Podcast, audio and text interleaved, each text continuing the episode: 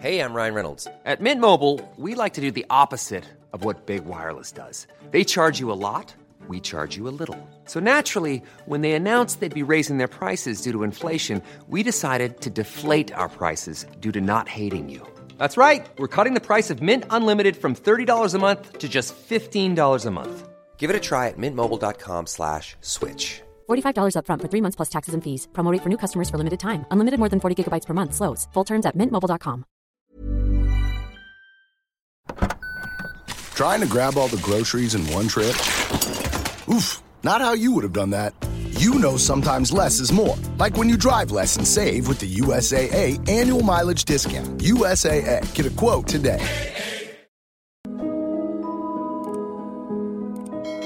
Magandang araw po sa inyong lahat.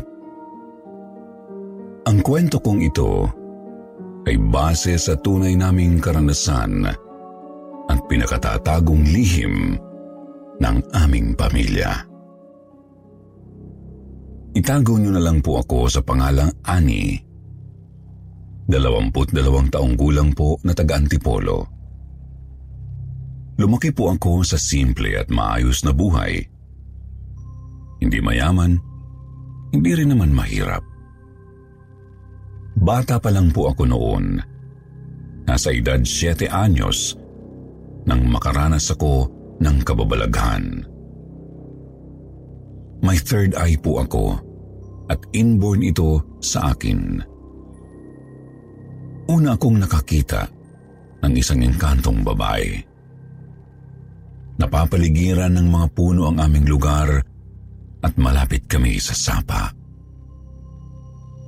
Ang tapat ng bahay namin ay dating bakanting lote. Nang araw na yun ay nakita kong may itinatayo ng bahay doon. Naglalaro ako ng araw na yon nang biglang may babaeng tumatawag sa pangalan ko. May ipapakita raw siya sa akin. Nagtataka ako dahil hindi ko naman siya kilala. Nung araw na yun ko lang siya nakita. Pero alam niya ang pangalan ko. Nakasuot siya ng kumikinang na bestida. Napakaganda niya. Naakit ako ng kagandahan niya at hindi ko namalayan na nilalapitan ko na siya. Tinanong ko siya kung bakit niya ako kilala. Pero sinagot niya ako na sumama raw ako sa kanya dahil masaya sa pupuntahan niya. Habang ako ay naglalakad palapit sa kanya, bigla kong narinig ang mama ko na tinatawag ako. Kinakawayan ako ng mama ko at pinababalik. Tinanong niya ako kung bakit ko raw pinupuntahan ang lugar na yun. Nilapitan ako ni mama at kaagad na kinarga. May kinausap siya at sinabihang, layuan daw niya ako. Hindi raw niya ako makukuha. Nagulat ako nang biglang nawala ang magandang babae at pakiramdam ko pa noon ay bagong gising ako. Agad kaming umuwi ni Mama. Takot na takot siya noon. Pinagtatakhan ko rin nung bata pa ako kung bakit ang daming pumupunta sa bahay namin na may mga karamdaman. Hindi ko maintindihan pero habang lumalaki ako, unti-unti kong naiintindihan na ang aking ama ay may kakayahan palang manggamot. Gumagaling daw po ang mga ginagamot niya kaya ang mga tao ay bumabalik kapag may nararamdaman ulit. Dahil na rin siguro sa kwento-kwento, kaya lalong dumami ang nagpupunta sa amin para magpagamot. Kakaiba pong manggamot ang papa ko. Wala po siyang ginagamit na mga santo o imahin. Hindi rin po siya gumagamit ng langis at mga dahon. Hindi ko rin po siya nakitang gumamit ng rosaryo. Ang gamit po niya ay malinaw na tubig na may dasal. Kahit gabi nang nakakauwi ang aking ama galing sa trabaho, nagtsatsaga pa rin ang mga taong maghintay para magpagamot sa kanya. Security officer po si Papa sa St. Luke's Medical Center sa Quezon City. Kaya palaging gabi na ang kanyang pag-uwi. Isang beses po may isang pasyente ang aking ama. Alas 9 na ng gabi nang sila ay kumatok sa aming bahay. Halos wala ng buhay ang pasyenteng ito. Hinang-hinana at hindi na makausap. Maputla na ang kulay ng ginang. Ang sabi ng anak nitong babae, marami na raw silang pinagdalhan na pagamutan sa nanay niya.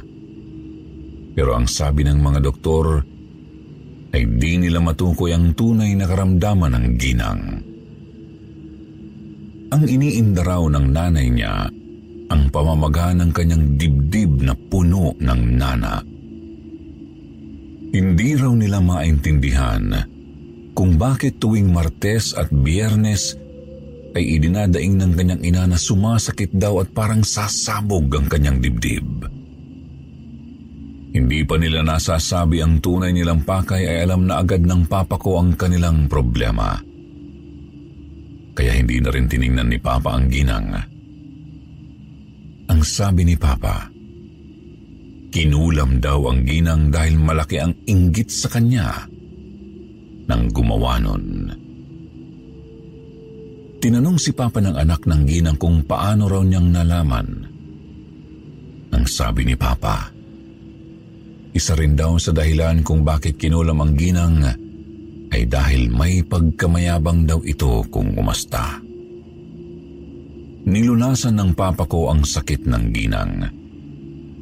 Inurasyonan niya ang babae at maya-maya ay unti-unti nang nagkakamalay.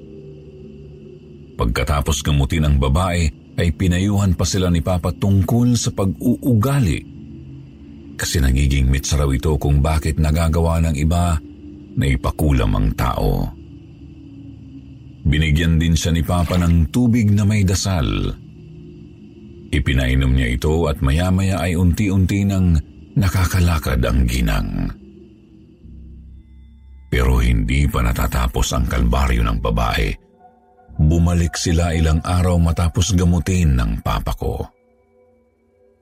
Ang sabi nila, bumalik daw ang karamdaman ng ginang. Agad na gumawa ng isang ritual si Papa. Araw noon ng biyernes, kinausap ako ni Papa. Ang sabi niya, mayroon daw akong kakayahan na wala ang iba. Gagamitin daw namin ito para matulungan ang ginang. Takang-taka ako dahil hindi ko alam kung ano ang tinutukoy ng papa ko. Wala naman akong alam sa panggagamot. Hindi rin naman ako tumutulong sa kanya sa tuwing nanggagamot siya. Pero nang araw na yun, gagamutin daw namin ang ginang. Humingi sa kanila ang papa ko ng isang buhay na puting manok at isang inumin. Ibinigay naman nila ang hinihingi ng papa ko. Nang magsisimula na ang gamutan, pinatay ng papa ko ang ilaw at nagsindi ng kandila. Nagdasal siya at pinaupo ako sa isang upuan sa tapat ng lamesa kung saan nakalagay ang manok at inumin na dala ng pasyente. Sa lamesa rin nakatulos ang kandilang may sindi. Nakaupo lang ako at naghihintay ng susunod na pangyayari. Hanggang sa naramdaman kong humiwalay ang espiritu ko sa aking katawan. Para akong namatay ng ilang minuto. Nang makaalis ako sa aking katawan, nakita ko ang aking sarili na nakaupo sa upuan at nakaharap kay Papa. Nakikita ko rin ang ibang tao sa bahay namin, pati ang espiritu na nasa loob ng katawan ko ay nakikita ko rin. Matandang babae ang nasa katawan ko. Sobra akong naguguluhan sa nangyayari. Hindi ko alam kung bakit naging ganun yun. Hindi ko alam kung paano yun nangyari. Pero hindi ako makasigaw basta nanonood lang ako sa kanila. Matapos ang ilang minuto biglang nagsalita ang taong nasa katawan ko. Kinausap siya ni Papa at tinanong kung siya raw ba ang sumasalbay sa ginang. Tinanong din siya ni Papa kung ano ang ginawa sa kanya ng babae at bakit niya pinahihirapan. Tinanong din ni Papa kung ano ang pangalan niya. Hindi sinasagot ng matanda ang mga tanong ni Papa kaya sinabihan siya na kapag hindi sumagot ay papatayin. Natakot ang matanda at sumagot na hindi raw siya magsasalita dahil hindi naman daw siya ang gumawa nun. Dumadaing siya sa sakit sa ginagawa sa kanya ni Papa. Nagtataka ako kung paano siyang nasasaktan. Tubig lang naman ang pinangwiwisik ni Papa sa kanya kapag ayaw niyang sumagot. Galit na galit siyang sinabihan ni Papa na, Walang hiya ka! Ginagamit mo yung kakayahan mo para pumatay ng tao. Di ka na nakonsensya. Mamamatay tao ka. Sumagot ang matanda na hindi raw siya ang gumawa nun. Binayaran lang daw siya. Tinanong uli siya ni Papa kung sino ang nag-utos sa kanya na gawin yun at kung magkano raw ba ang ibinayad sa kanya. Hindi na raw siya papatayin ni Papa kapag sumagot siya. Sumagot ang matanda. Sinabi niyang nagngangalang Daisy at Helen daw ang nagbayad sa kanya para gawin yun. Binayaran daw siya ng balong libo para gawin ang trabaho na pahirapan ng ginang pero hindi naman daw niya papatayin. Nangangailangan lang daw siya ng pera, kaya niya ginawa. Galit na sinabi ni Papa sa kanya na ang pagpapahirap ay katumbas rin ng pagpatay. Pinatanggal ni Papa ang lahat ng kulam na itanim niya sa ginang. Tinakot siya ni Papa na kapag hindi niya ito tatanggalin, pahihirapan din siya ni Papa. Ibabalik daw niya ang ginawa sa babae at mas hihigitan pa raw niya. Kumilos agad ang matandang babae Nakita kong may tinatanggal sa buong katawan lalo na sa bandang dibdib. Para siyang naghihilod ng oras na yun. Umiiyak siya tumihingi ng tawad sa ginang habang inaalis ang kulam niya. Lumipas ang tatlumpung minuto. Natapos na siya sa pagtatanggal ng kulam. Sinabihan siya ni Papa na hindi raw makakaalis kapag hindi sinabi ang kanyang pangalan. Umiiyak ang matanda at sinabing nabigay na raw niya ang gusto namin. Bakit daw kailangan pang malaman kung ano ang pangalan niya? Pinagaling na raw niya ang babae. Nakikipagmatigasan din ang papa ko. Pinapaamin niya talaga ang matanda. Sinabi ni Papa na nauubos daw ang oras niya Kapag nainis daw siya, ibabalik niya sa matanda ang sakit na ibinigay niya sa babae. Dahil sa takot na rin ng matanda, sinabi niyang Teresita ang kanyang pangalan. Nauutal pa niya itong binanggit. Tinanong pa siya ni Papa kung taga saan at kung ilang taon na. Taga Bicol daw siya at 65 years old na. Nang masagot na niya ang lahat ng tanong ni Papa, pinayagan na siyang umalis sa katawan ko. Sinabi ni Papa sa kanya na kapag hindi raw niya tuluyang pinagaling ang ginang, ibabalik daw ni Papa ang sakit sa kanya. Sinabihan pa ito ni Papa na matanda na raw nagawa pang manakit ng kapwa. Isa raw siyang mamamatay tao. Umiiyak ang matandang mangkukulam dahil nasasaktan sa pagwisik ni Papa ng tubig sa katawan ko. Galit na galit siyang pinapaalis na ni Papa sa katawan ko. Ilang minuto pagkaalis ng matanda sa katawan ko. Nagdasal si Papa at kitang-kita ko na parang usok na nawala ang matanda at bumalik na ako sa aking katawan pero di ko maigalaw ang mata ko. Hindi ako makadilat. hindi pa ako binasa ni Papa ng tubig ay hindi pa ako makakadilat. Pagod na pagod ako at uhaw na uhaw. Gulat na gulat ako sa nangyari. Hindi talaga ako makapaniwala. Yun pala ang sinasabi ng papa ko na kakayahan kong wala sa iba. Nang matapos ang gamutan, pinayuhan niya ang ginang na sa loob ng tatlong araw, kapag hindi pa siya gumaling, bumalik daw siya sa amin. Dahil ibabalik daw ni Papa sa mangkukulamang sakit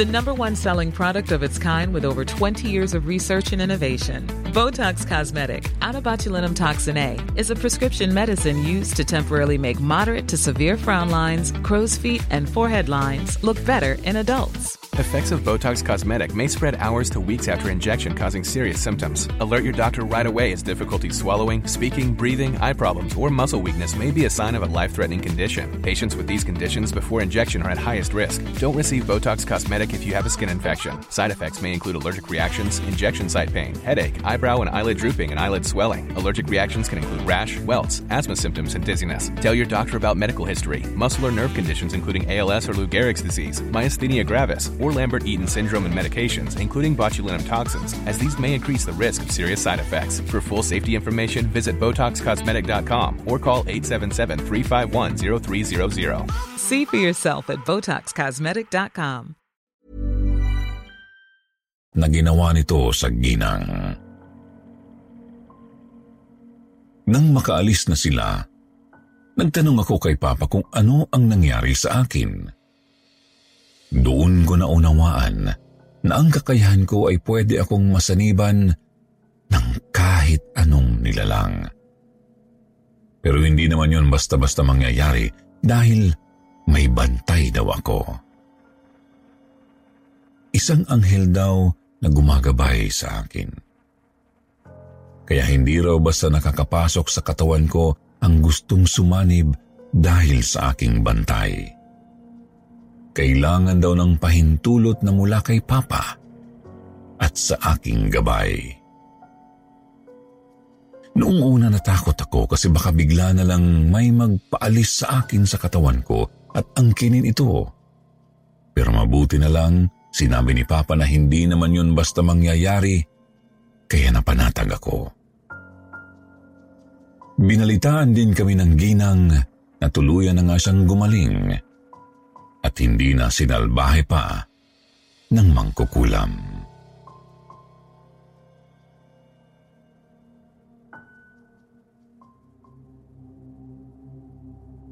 Ako po si Liam, tubong San Miguel.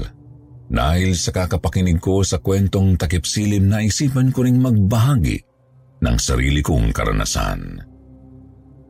Ang kwento ko po ay tungkol sa pinsan kong babae na minsang sinapian. Nung una, wala kaming kaalam-alam na may kakaibang nangyayari sa kanya.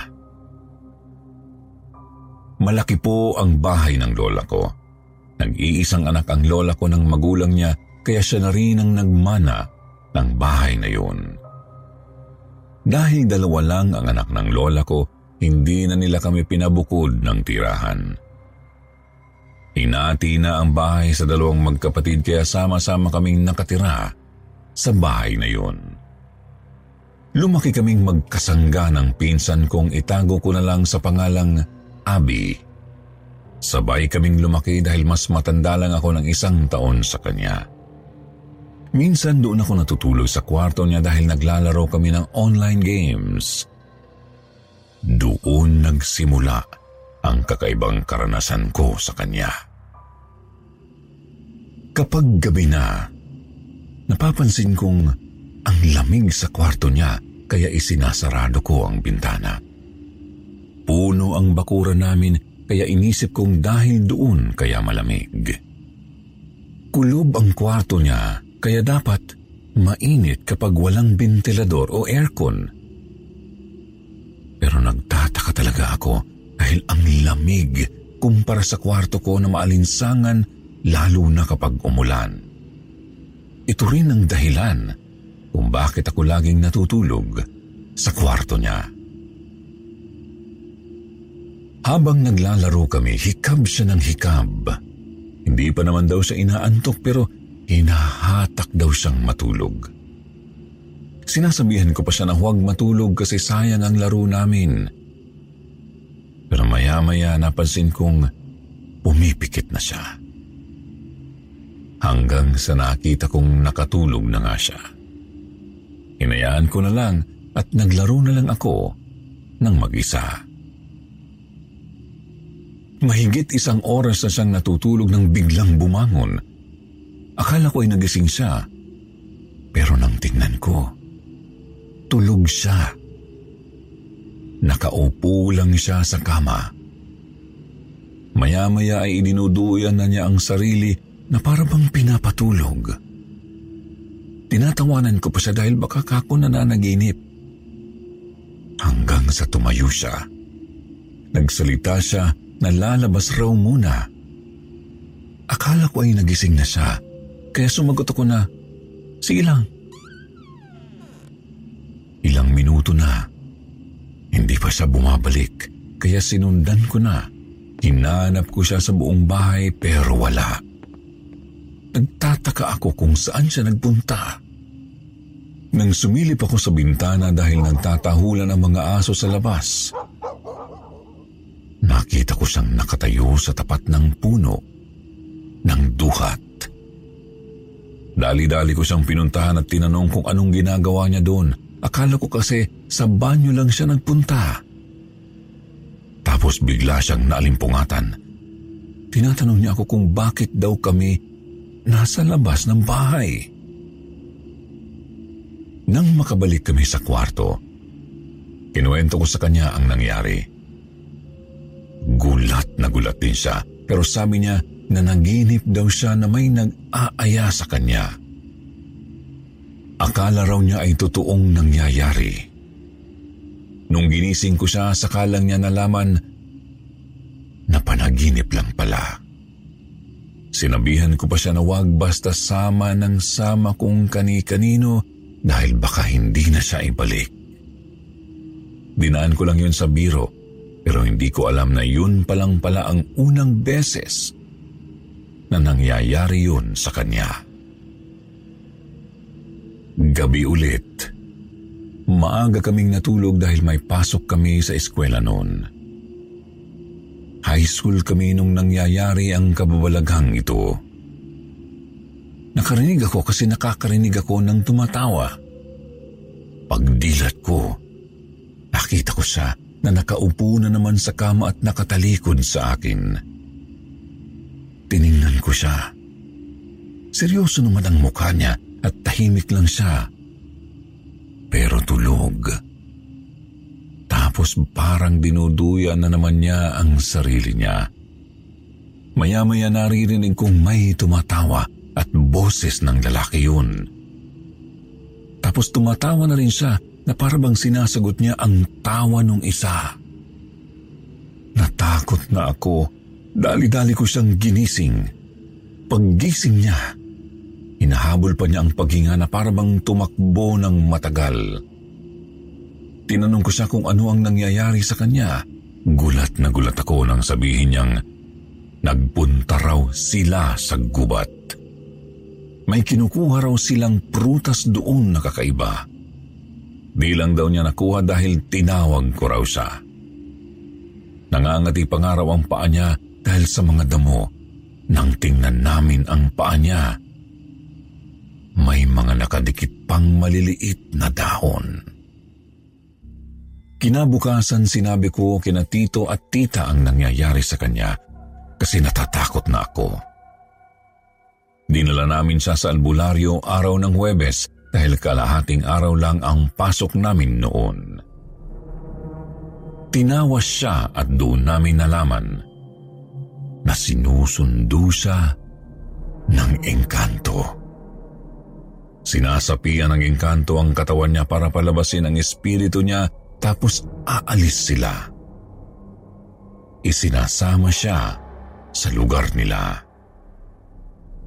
Yung mga binibigay daw na pagkain gagaya ng prutas, kung kinain daw yun ng pinsan ko, baka hindi na raw siya nakabalik. Binigyan siya ng albularyo ng proteksyon. Pero hindi raw niya sigurado kung titigilan siya ng engkanto kasi kapag daw ang mga ito ay may nagustuhan, hindi raw sila papayag na hindi makuha ang gusto nila. Sinabihan ako ni na tita at tito na doon muna matulog sa kwarto ni pinsan para mabantayan ako. Kahit nakakaramdam ako ng takot, sinamahan ko siya dahil ayaw kong mapahamak siya.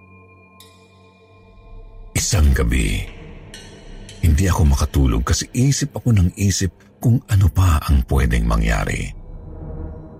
Natatakot ako dahil baka mas agresibo at manakit na yung engkanto dahil sabi ng albularyo, hindi lang daw makakalapit ang engkanto dahil sa ibinigay niyang orasyon pero hindi raw yung sapat. Nang oras na yun, parang tumalas bigla ang pandinig at pakiramdam ko. Naririnig ko kasi na may naglalakad sa bakuran ng bahay namin. Naririnig ko rin na may mga sanga na nababali. Gising pa noon ang pinsan ko kaya tinanong ko siya kung naririnig niya ba yun. Sabi niya, wag ko na lang daw pansinin. Matulog na raw ako. Pilit niya akong pinapatulog. Naging magagalitin na siya. Takang-taka ako kasi hindi naman siya ganon. Hanggang sa makarinig ako ng boses sa labas ng bahay namin na tinatawag ako. Sa takot ko nagtalokbong ako ng kumot tapos nagpatong pa ako ng unan sa ulo para hindi ko marinig. Pero lumalakas ang boses ng tumatawag sa akin hanggang sa nakilala ko na si Abby yun. Nagtaka ko kung paano ko siyang naririnig sa labas, e kasama ko siya sa kwarto. Nang tingnan ko ang pinsan na kasama ko sa kwarto, nakatingin sa sa akin. Nanlilisik ang kanyang mata at kulay pula na ito. Nag-iba na rin ang boses niya. Malaking boses ng lalaki at sabi niya, matulog na raw ako. Sa takot ko tumakbo akong palabas ng kwarto at kinalampag ko ang kwarto ni na tito at tita sabi ko hindi na si Abby ang kasama ko sa kwarto. Dali-dali silang pumunta sa kwarto. Hindi na ako sumama dahil natatakot na ako hanggang sa marinig ko na lang na nakikipag-away na si Tito kay Abby at umiiyak na rin si Tita. Yakap ng mahigpit ni Tito si Abby kasi nagwawala na siya. Nung gabing yun, dinala namin ang pinsan ko sa albularyo na tumingin sa kanya. Nalaman namin na nung binigyan pala ng proteksyon ang pinsan ko, hindi na pala siya yung nasa katawan niya. Nakulong ang espiritu ng maligno. Tapos si Abby talaga ang narinig kong nasa labas ng bahay at tinatawag ako. Ang tagal din ng pakikipaglaban ng albularyo sa maligno dahil ayaw niyang ibalik si Abby. Nang tanungin kung nasaan si Abby, nasa gubat daw. Palakad-lakad lang doon. Iyak nang iyak ang tita ko dahil akala talaga namin hindi na maibabalik ang pinsan ko. Ang sabi lang ng engkanto, si Abby daw ang kasamahan nila na naligaw noon kasi lumabas ng kaharian. Sinusundo niya lang daw. Pero sabi naman ng albularyo, hindi siya yun. Kamukha lang. Paumaga na nang maibalik ng albularyo si Abby sa katawan niya. Tapos bago sumikat ang araw, nagpunta ang albularyo sa bahay namin. Hinanap niya kung nasaan ang lagusan ng mga engkanto. Nagorasyon siya nang mahanap yon sa may puno ng duhat. Kumuha ang albularyo ng isang pala na lupa tapos sinabihan kami na pumasok ng bahay. Isarado raw namin ang pinto at bintana kahit daw sino ang kumato kay huwag naming pagbubuksan hanggat hindi siya nakakabalik. Grabe ang takot namin noon. Nakarinig kami ng ilang ulit na katok. Nanahimik kami at nagsesenyasan lang. Maya-maya ay dumating na ang albularyo. Ang sabi niya, kung pinagbuksan daw namin ang kumatok, mawawalan ng bisa ang ginagawa niyang paglilipat doon sa bahay ng mga engkanto. Inilipat lang daw niya. Iniligaw para sa iba na sila dumaan. Mula noon hindi na nagambala ang pinsan ko. Bumalik na sa normal ang lahat. Noon lang ako nakaranas ng ganoong sapi. Akala ko hindi sumasapi ang engkanto, nangunguha lang, nanliligaw o kaya ay paglalaroan ka lang. Pero naisip ko, demons nga pala sumasapi rin. Pwede rin palang ilipat ang bahay nila o lagusan nila sa ibang lugar. Napapaisip lang ako. Kumusta na kaya ang pinaglipatan nun? Baka may sinasalbahin na doon. Nag-overthink din po ba kayo? Pero sabi naman ng albularyo, nilagay niya sa walang naninirahan na tao. Hanggang dito na lang po ang aking kwento. Marami pong salamat sa inyo.